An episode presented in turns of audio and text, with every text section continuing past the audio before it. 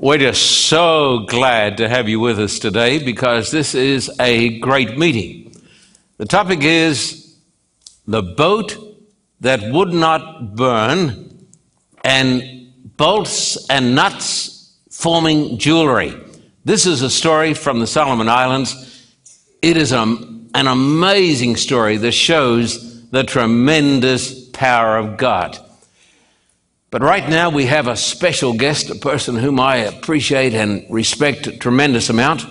Pastor Willie G is going to come and sing for us. Would you folks please welcome today Pastor Willie Garcia.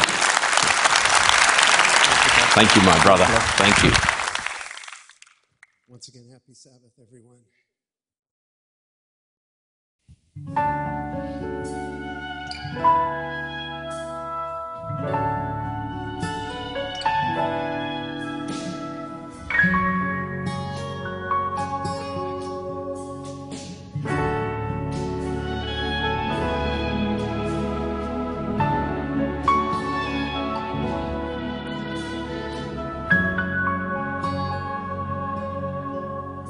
Through the valley of the shadow, to the mountains of his faith, the shepherd boy of Judah loved to sing. In his words of adoration and his simple songs of praise, he glorified Jehovah as his king. A giant slayer, a song sayer, for the God of Jacob set apart.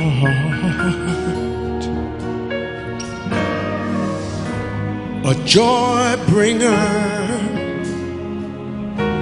a psalm singer, yeah, yeah, a man. After God's own heart.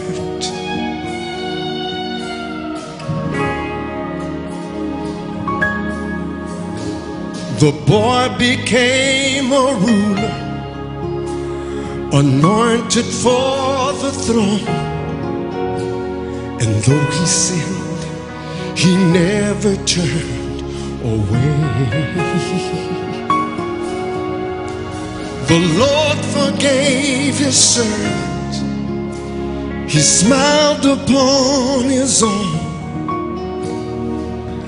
For the God of David is a God of grace. To the giant slayer the psalm sayer for the God of Jacob set apart. Oh Lord, a joy bringer, a psalm singer, yeah, yeah. God called him a man after his own heart.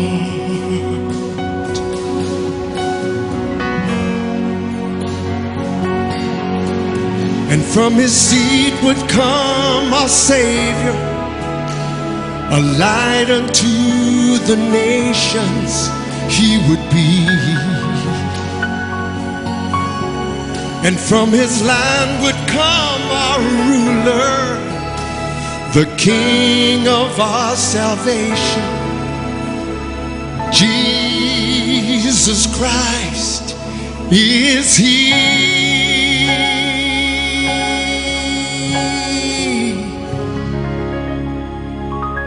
Make me a giant slayer, a psalm sayer for the God of Jacob, set apart. Do it, Jesus, a joy bringer, a psalm singer. Yeah, yeah.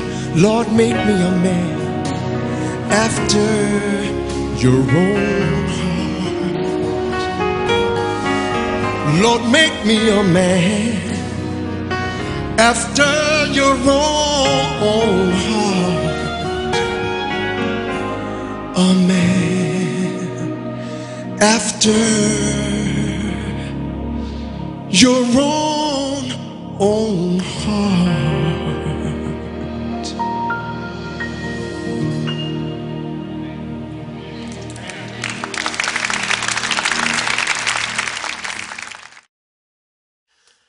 I'm going to tell you the story today of the boat that would not burn.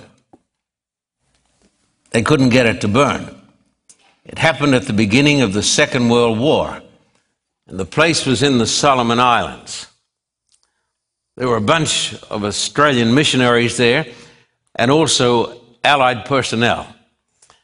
And as the Japanese came down like a wolf on the fold, because the, the odds of their supremacy were quite overwhelming, the Allies retreated back to Australia.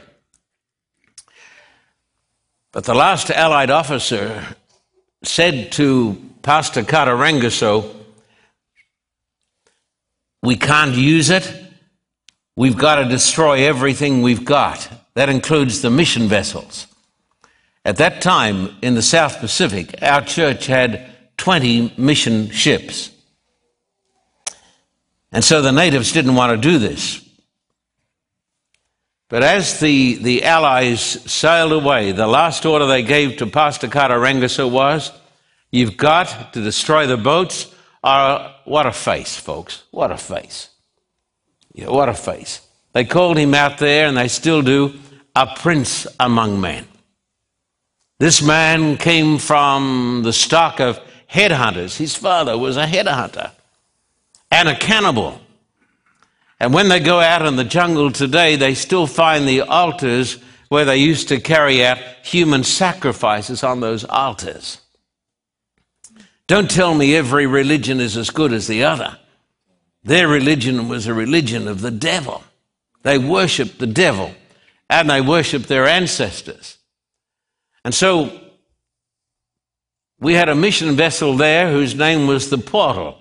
And firstly, they covered the portal with, with coconut fiber, which burns like crazy. And then they doused the coconut fiber with methylated spirits. You know what that is, don't you? Methylated spirits. When it burns, it burns with an intense heat. It's a blue flame. And they stood back and they threw a torch, a flaming torch, onto the portal. And the ship, the boat, went up in a roar. And the Allies had just gone round the bend. They'd just gone round the coastline. They were out of sight. And then all of a sudden, after the ship had caught on fire and was blazing, the fire completely went out. Katarango said, This is the providence of God. And so they got the ship or the boat, the mission vessel, the portal from Australia, and they, they towed it up into one of the little rivers there, and they, they covered it up with everything they could find, vegetation, so nobody, so the Japanese would not find it. And then they had this big diesel engine. You know what they did? They took it apart. they took it apart. And they gave the parts to the women. And the women put the nuts and the bolts around their necks so that when the Japanese saw them, they would not think they were carrying around their necks a diesel engine. It's an amazing story. They, they still call the boat out there the boat that would not burn. When the Japanese were defeated and driven out of the Solomon Islands, and the battle there was, was horrendous. Uh, we went out and we saw some of the downed Japanese and American planes.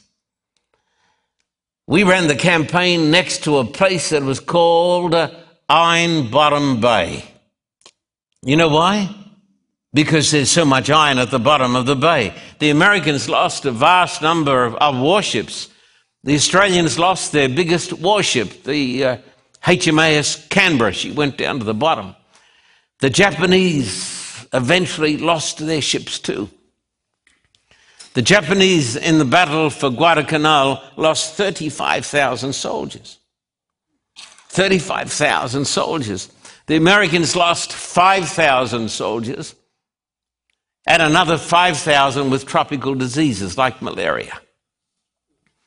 But after the Solomon Islands were liberated from the cruel hands of the oppressor, our missionaries went back at the end of 1945. And Kata Rangoso was waiting for them on the beach, and he said, I have a surprise for you. And he took them to one of the little rivers there, and there was the portal. It kept the portal for five years. And then they sounded the drums. And as they sounded the drums, the women from all over the island of Guadalcanal came, and they came carrying the diesel engine. Not every part was around their necks. There's some big, heavy parts. But they put it together and they worked on it. They turned on the ignition. The engine started up. It's an, an amazing story. And it tells you that God is greater than the hand of the enemy. This tells you the truth that God is real and He will take care of you. Now, let me tell you folks something, because I'm talking to a, a sophisticated American audience. Let me tell you folks something. We're not always as smart as some of the natives in the islands. These natives who came from a background of devil worship know the reality of the devil. Did you know the devil on occasions would actually materialize and talk to people? I can tell you a story, and nobody in America would probably believe this story.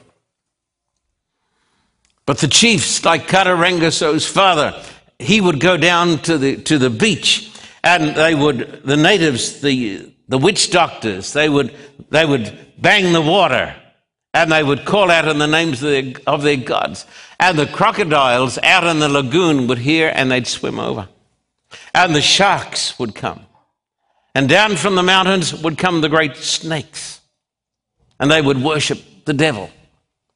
Now, I know this is pretty hard for you to believe. But one of the witch doctors went down with one of our missionaries and he beat the water and uh, they saw this 25 foot shark out there, way out there, half a mile out on the reef. And the shark started to swim back and forth and came towards them. And then the shark came up on the shore. Uh, the, the, I'm sorry, the crocodile, not a shark, but a crocodile. This vast, vast, hideous creature, he came up on the beach. The missionary saw this. And then the witch doctor raised his hand and cried out to his God. Crocodile exploded.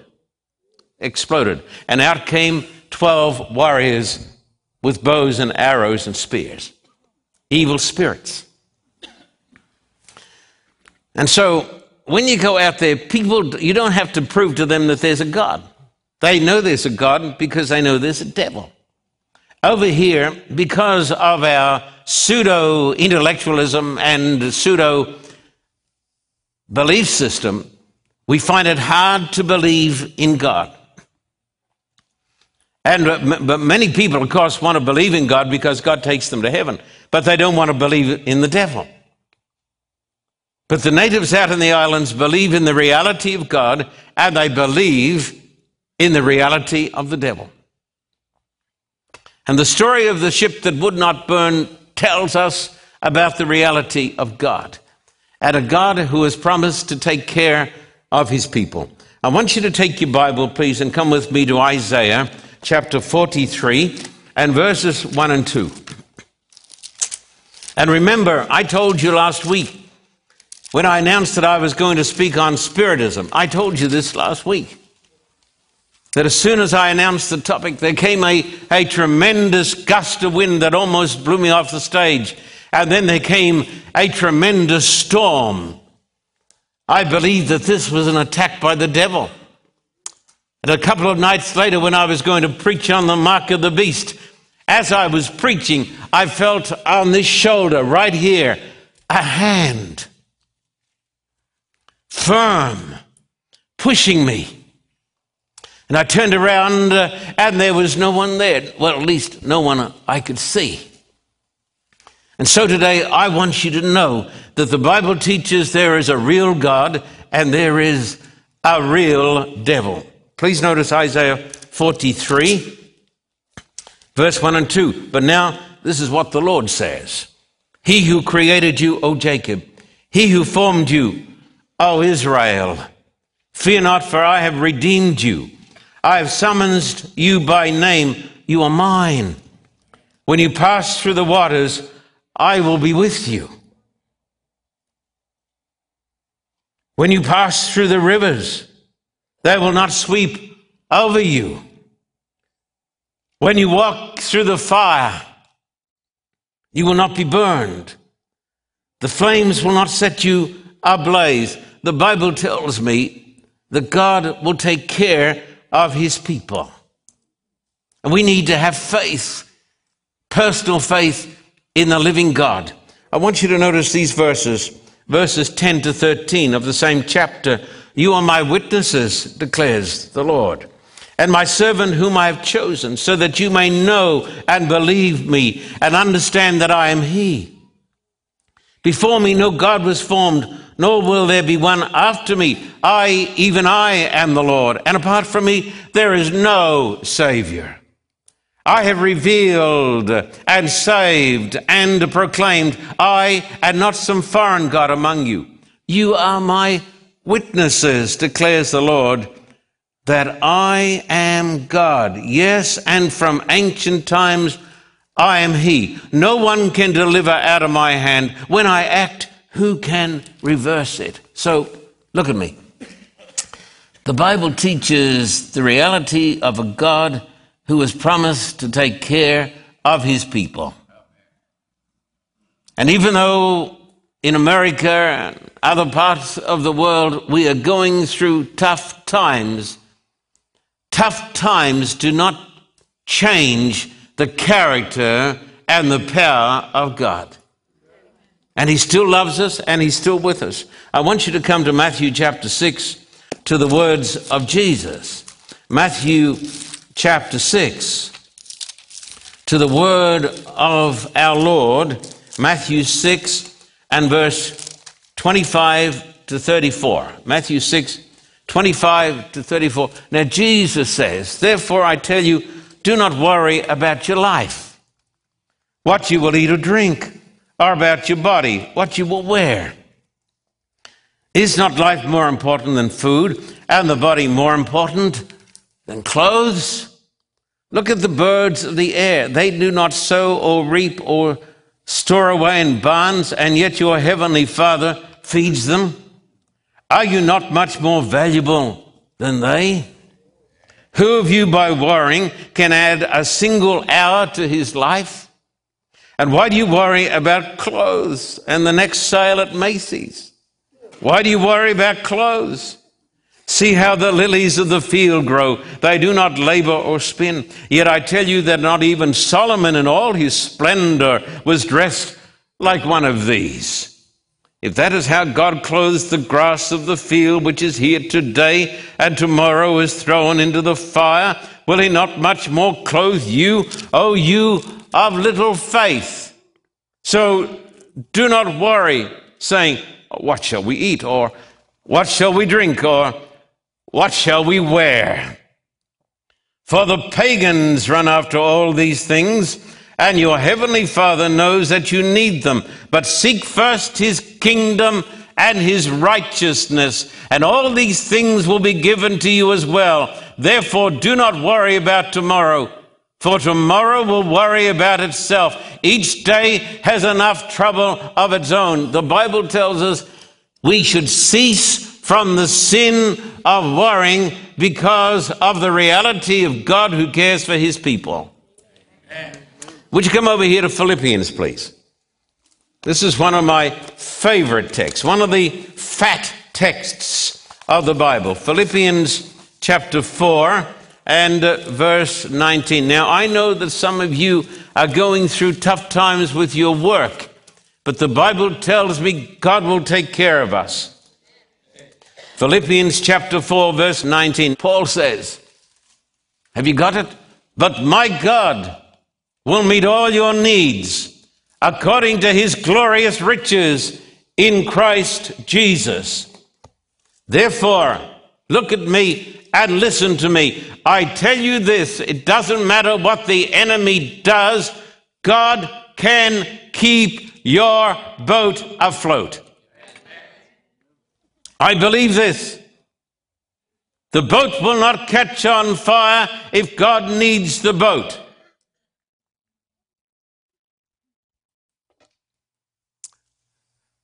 So the Bible tells me, Jesus tells me, don't worry.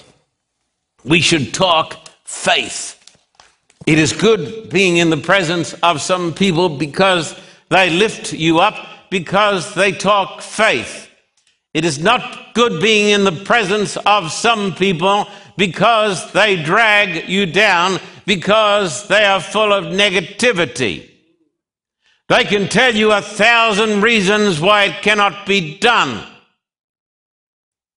But we do not need too many people like those in our lives because they're, they're bad for our health.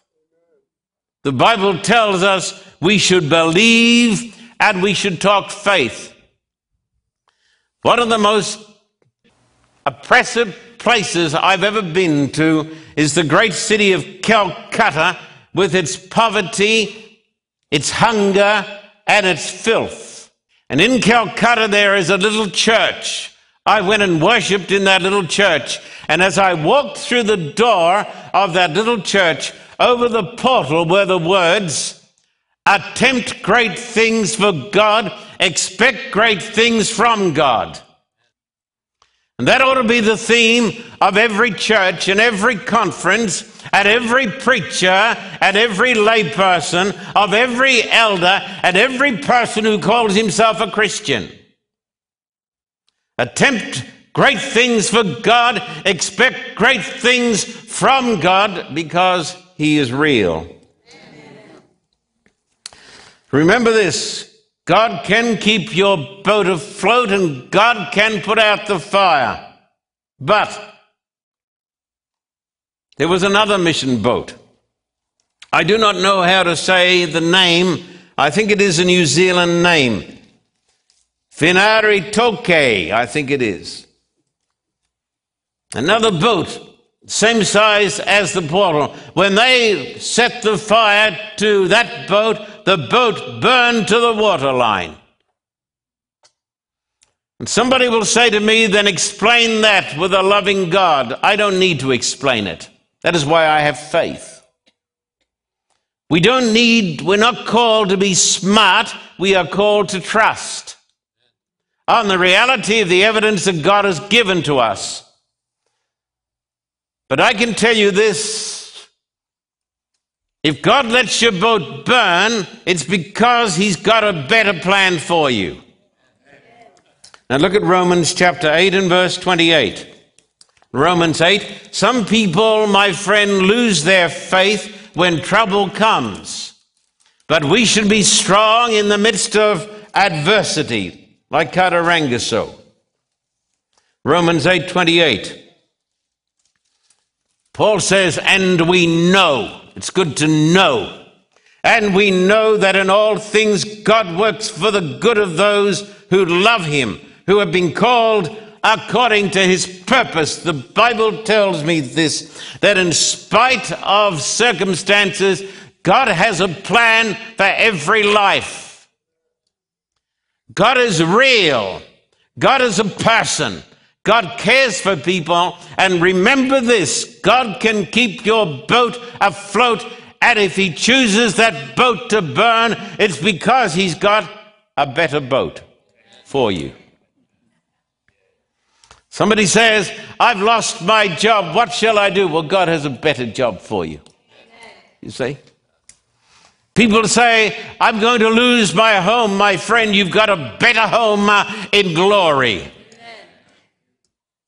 because of the reality of God. The courage of the Solomon Islanders during those dark days of the Second World War, when the Japanese were planning to use Guadalcanal as a launching pad to come down and attack Australia. But those Solomon Islanders showed a tremendous courage, and they still do. There was a boy who was a new convert from heathenism. My friend, we here have no idea of the degradation and the evil of heathenism. Where people would go where the chief, Katarangaso's father, was the chief of chiefs. And when he died, Katarangaso, who became an ordained minister of the gospel of our church, he became the chief of chiefs. But his father captured a young Solomon Islander boy for one purpose, and that was to offer him up as a human sacrifice and then to eat him. You say, not in our own day. No, this goes back before the Second World War. When the Australian missionaries went there in the early 1900s, they came upon a people who were cannibals and headhunters. That is why the British government said, don't go because we cannot guarantee your safety. But there was a young Solomon Islander boy, and this boy had been converted from heathenism. And he had become a born again Christian who relied upon the Word of God. When the Japanese overran Guadalcanal and the rest of the Solomon Islands, they rounded up many of the mission boys and they said, Tell us where the white people are hiding. Because the Allies had representatives hiding up in the mountains so they could plot the activities of the enemy. And when they asked some of the boys from some missions, Where are the white people? the boys replied, Me no savvy, which means I do not know. It's pidgin English. Me no savvy. But when they came to this seven day boy, and remember this, this boy had been taught the Bible and he had been taught the Ten Commandments.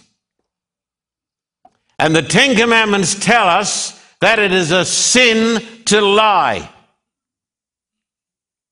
When a person is converted to Christ, he will not be a liar. Never forget it.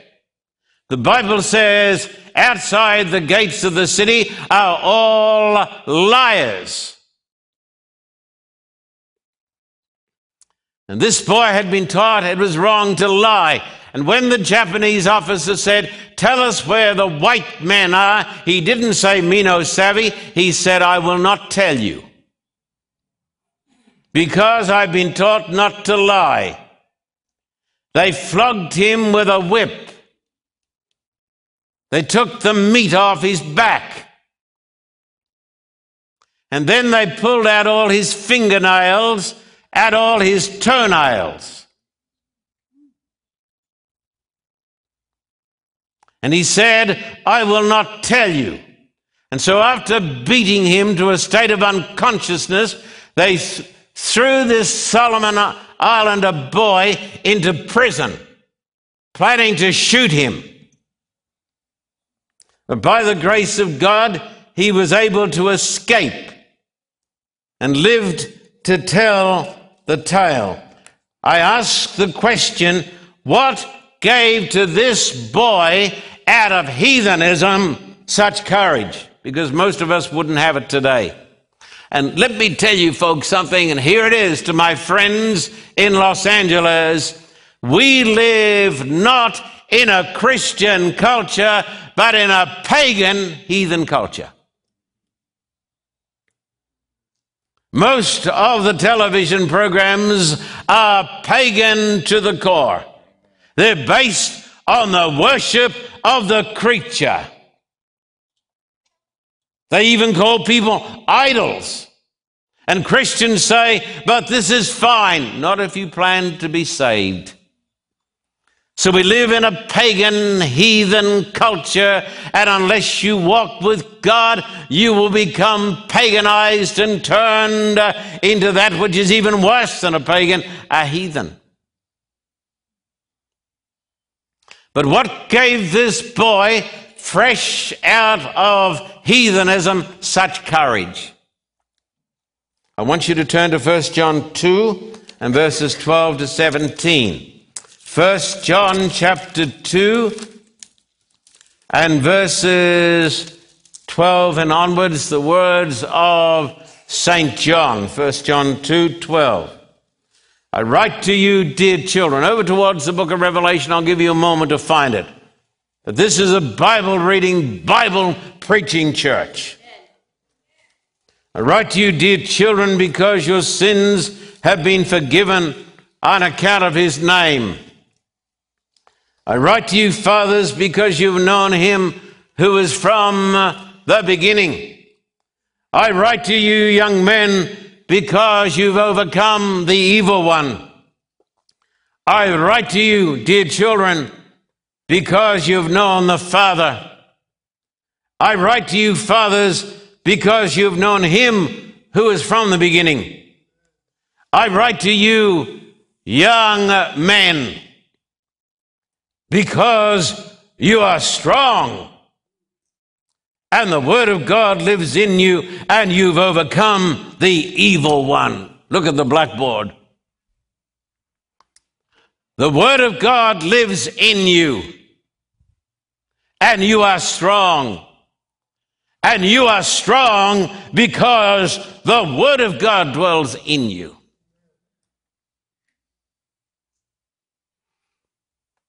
Now, I've been a pastor for many years. Many people say to me, but I just can't do it. Change the can't and say, I won't do it. Because that's the truth. We should change the can'ts into won'ts. Because I can do all things through Christ. And when the Word of God is inside a man or a woman, that person becomes strong weak in himself, but strong in Christ. I want you to know this. The Word of God lives in you, and you are strong. I quote this book here by Minirth Meier Happiness is a choice. These Christian psychiatrists say most of our problems come about because we are too lazy to read the Word. And when people say, I cannot be happy, he tells them, You must say, I will not be happy. Admit it is your reason. You're the reason why you're not happy.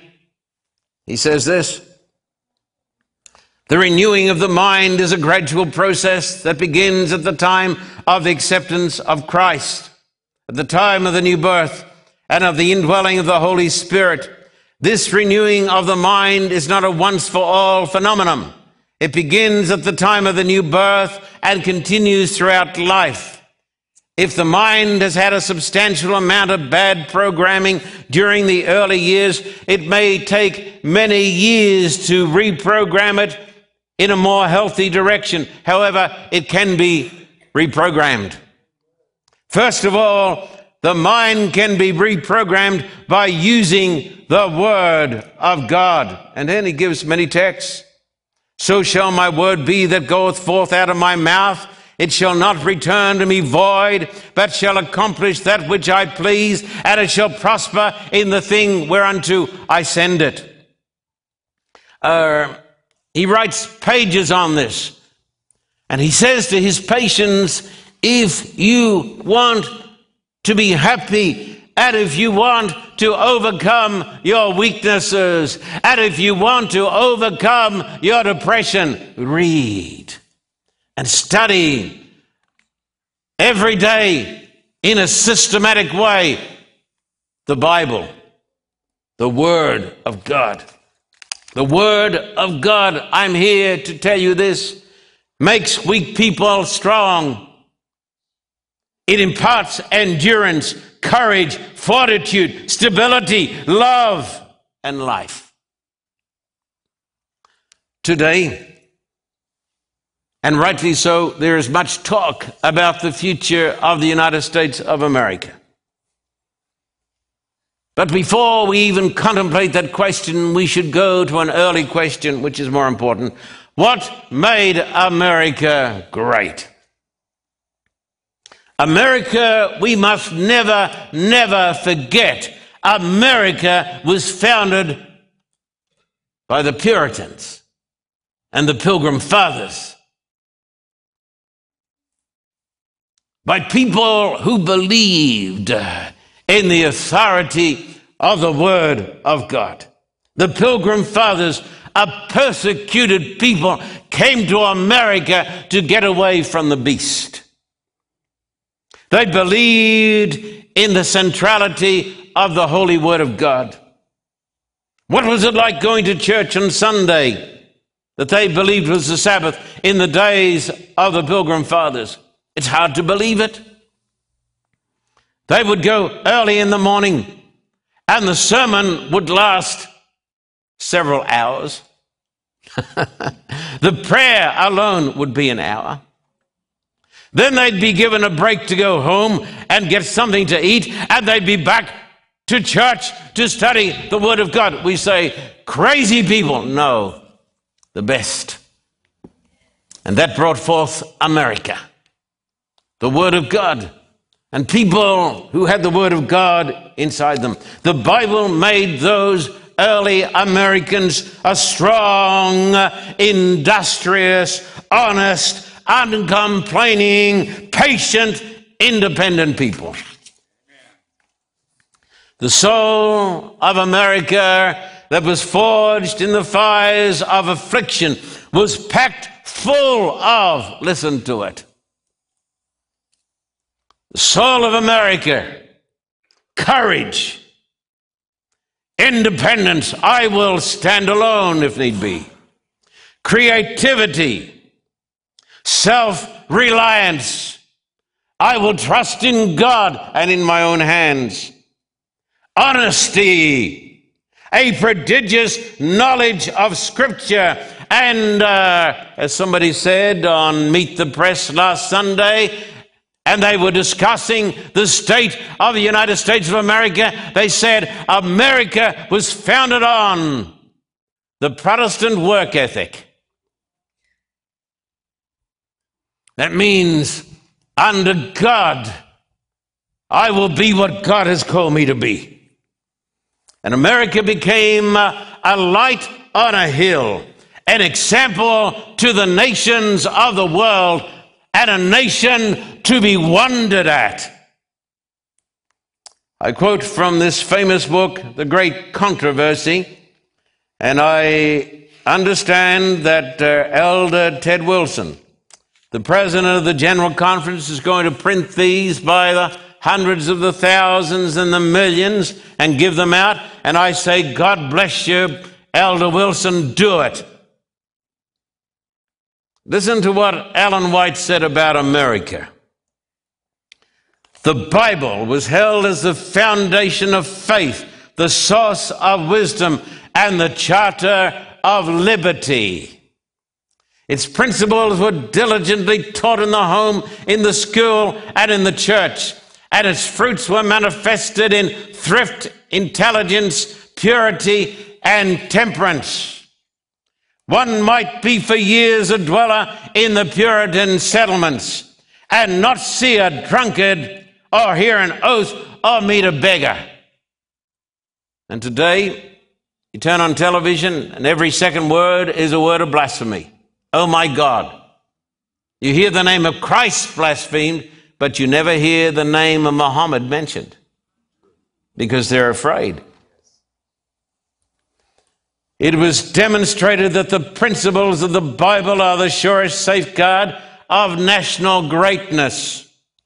The feeble and isolated colonies grew to a confederation of powerful states and the world marked with wonder the peace and prosperity of a church without a pope and a state without a king. That's the greatness of America. Give that up and you're finished. But continually increasing numbers were attracted to the shores of America, actuated by motives widely different from those of the first pilgrims. Though the primitive faith and purity exerted a widespread and molding power, yet its influence became less and less as the numbers increased of those who sought only worldly advantage. Listen to me. The greatness of America was founded not in her armies and not in her political institutions, but in the Bible and in God. A light on a hill, an example to the nations. The President of the United States, President Obama, recently commenting on great changes taking place in the USA, China, and the rest of the world said, We have become a little soft. Immediately, some took offense and said, He is insulting us. We are strong.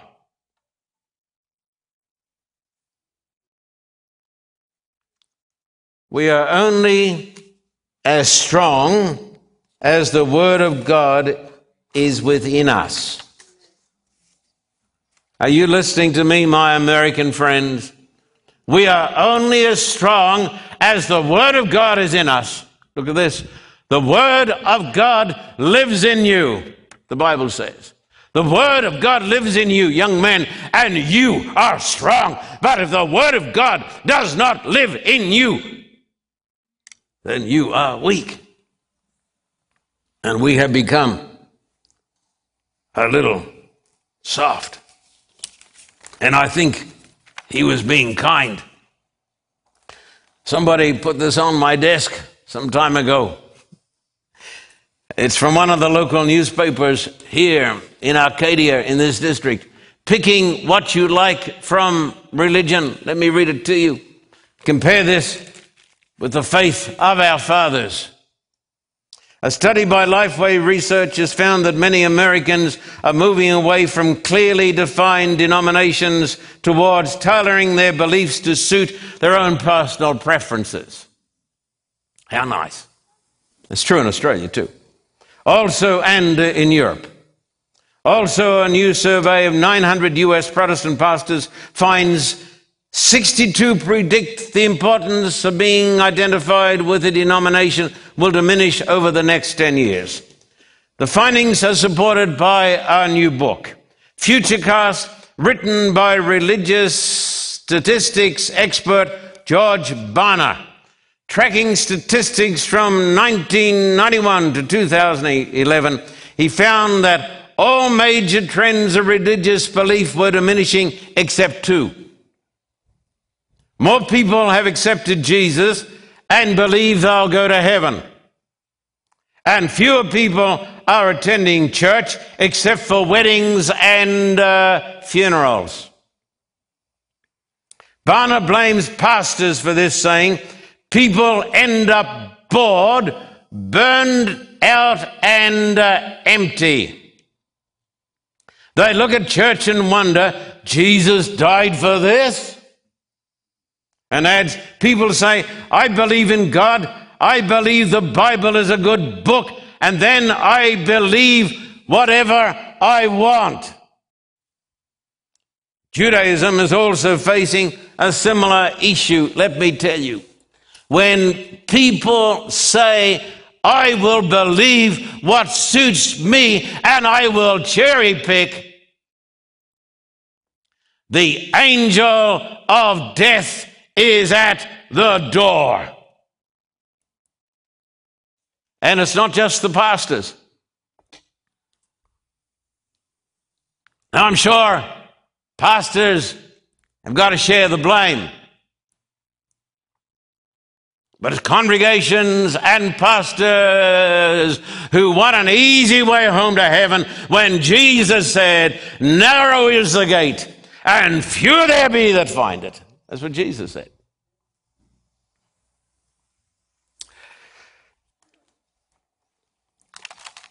I enjoy visiting my doctors. They're both Jewish doctors, and they're sort of my good friends. Dr. Jack Gindi, Dr. Andre Yusefia.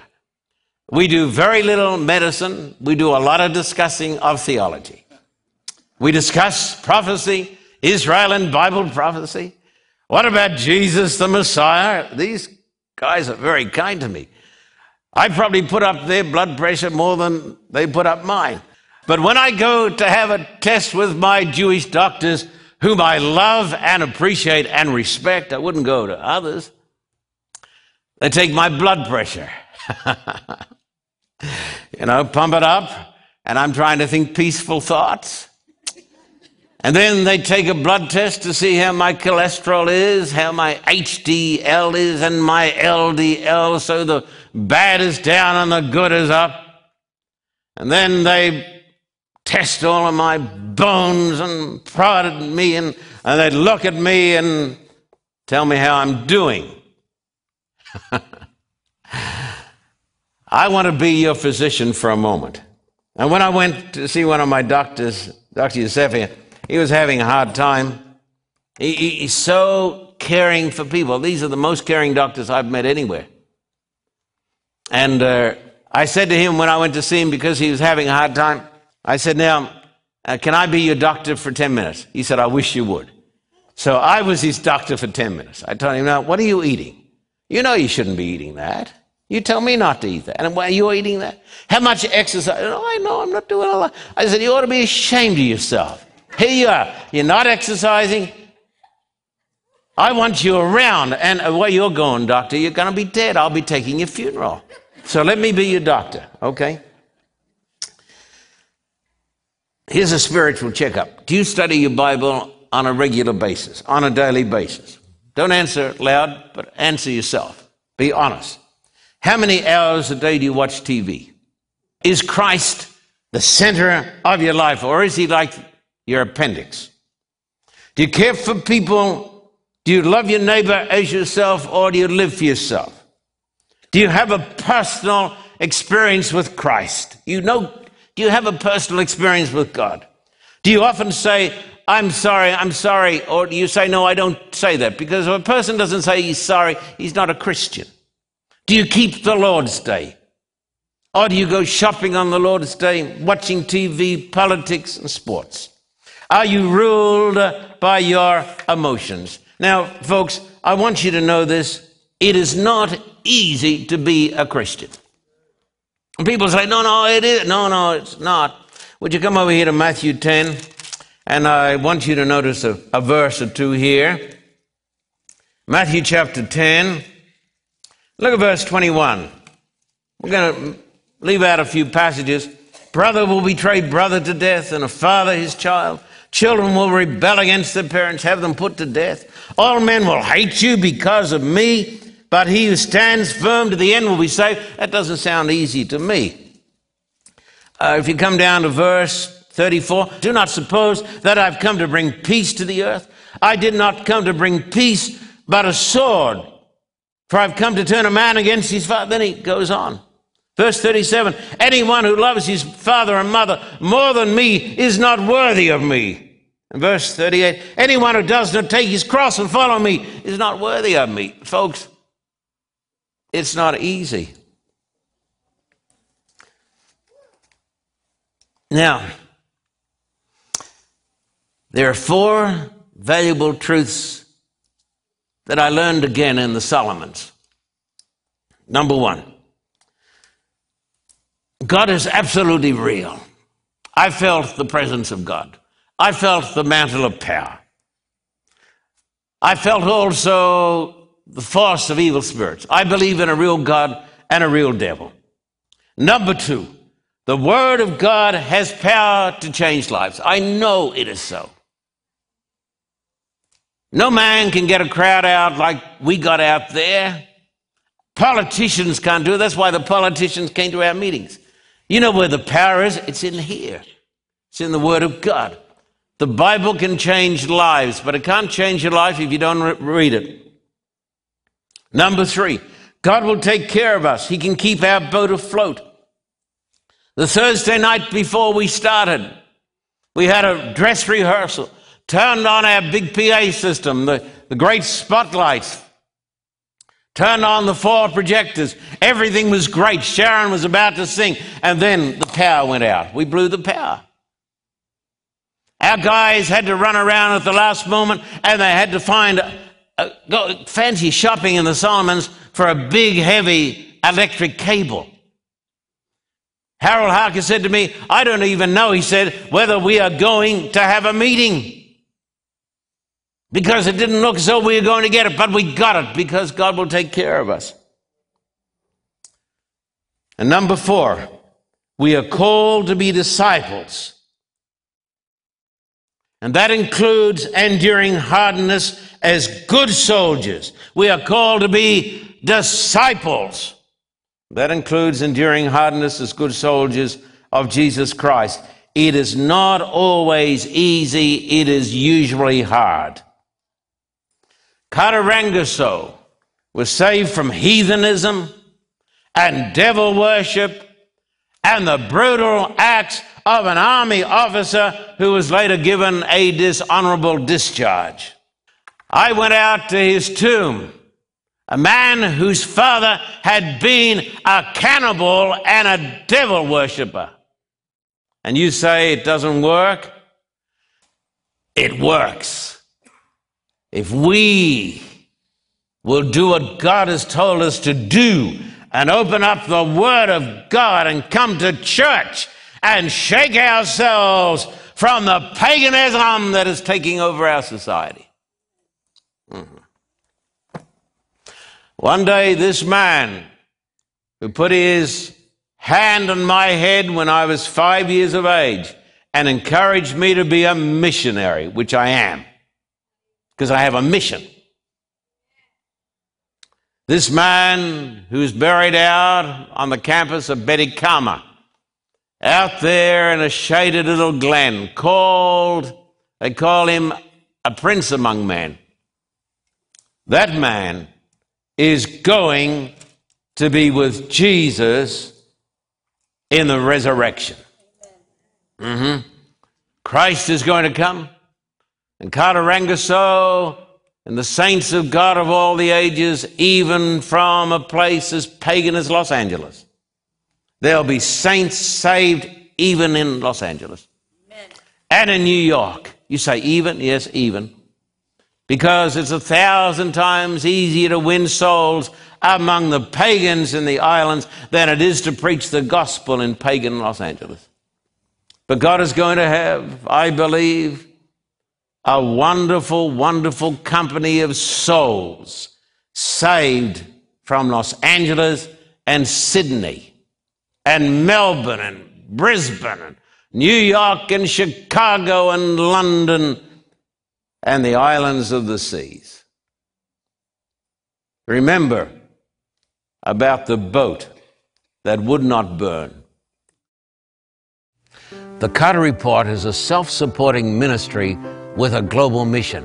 We believe that the most important thing that we can do in this tremendous hour is to tell people about the Lord Jesus Christ because Jesus said, I am the way, the truth, and the life. We do not believe that this is business as usual.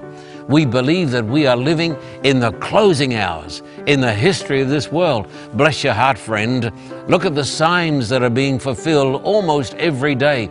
The signs of the times are shouting at us, and they're saying, Jesus is coming soon. I want you to be my partner in global mission. I want you to be my partner in helping to tell the world about the coming of Jesus. I want you to be my partner in the preaching of the distinctive truths of the three angels' messages.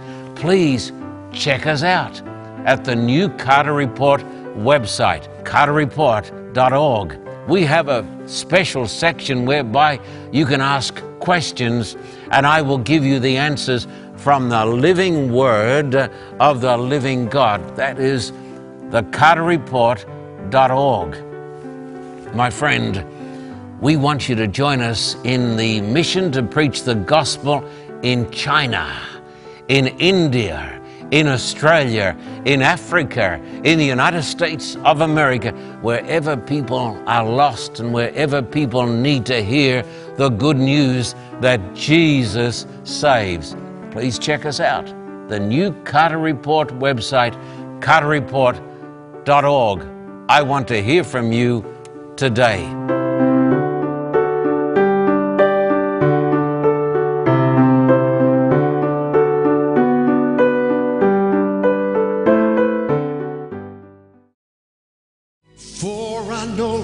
That you alone are worthy.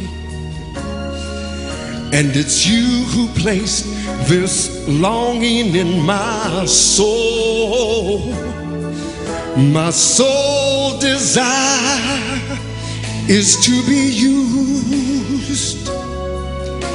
An empty vessel longing to be filled by you. My sole desire is to serve you, Lord, to do your perfect will, to work each day and build your kingdom. This is my sole desire.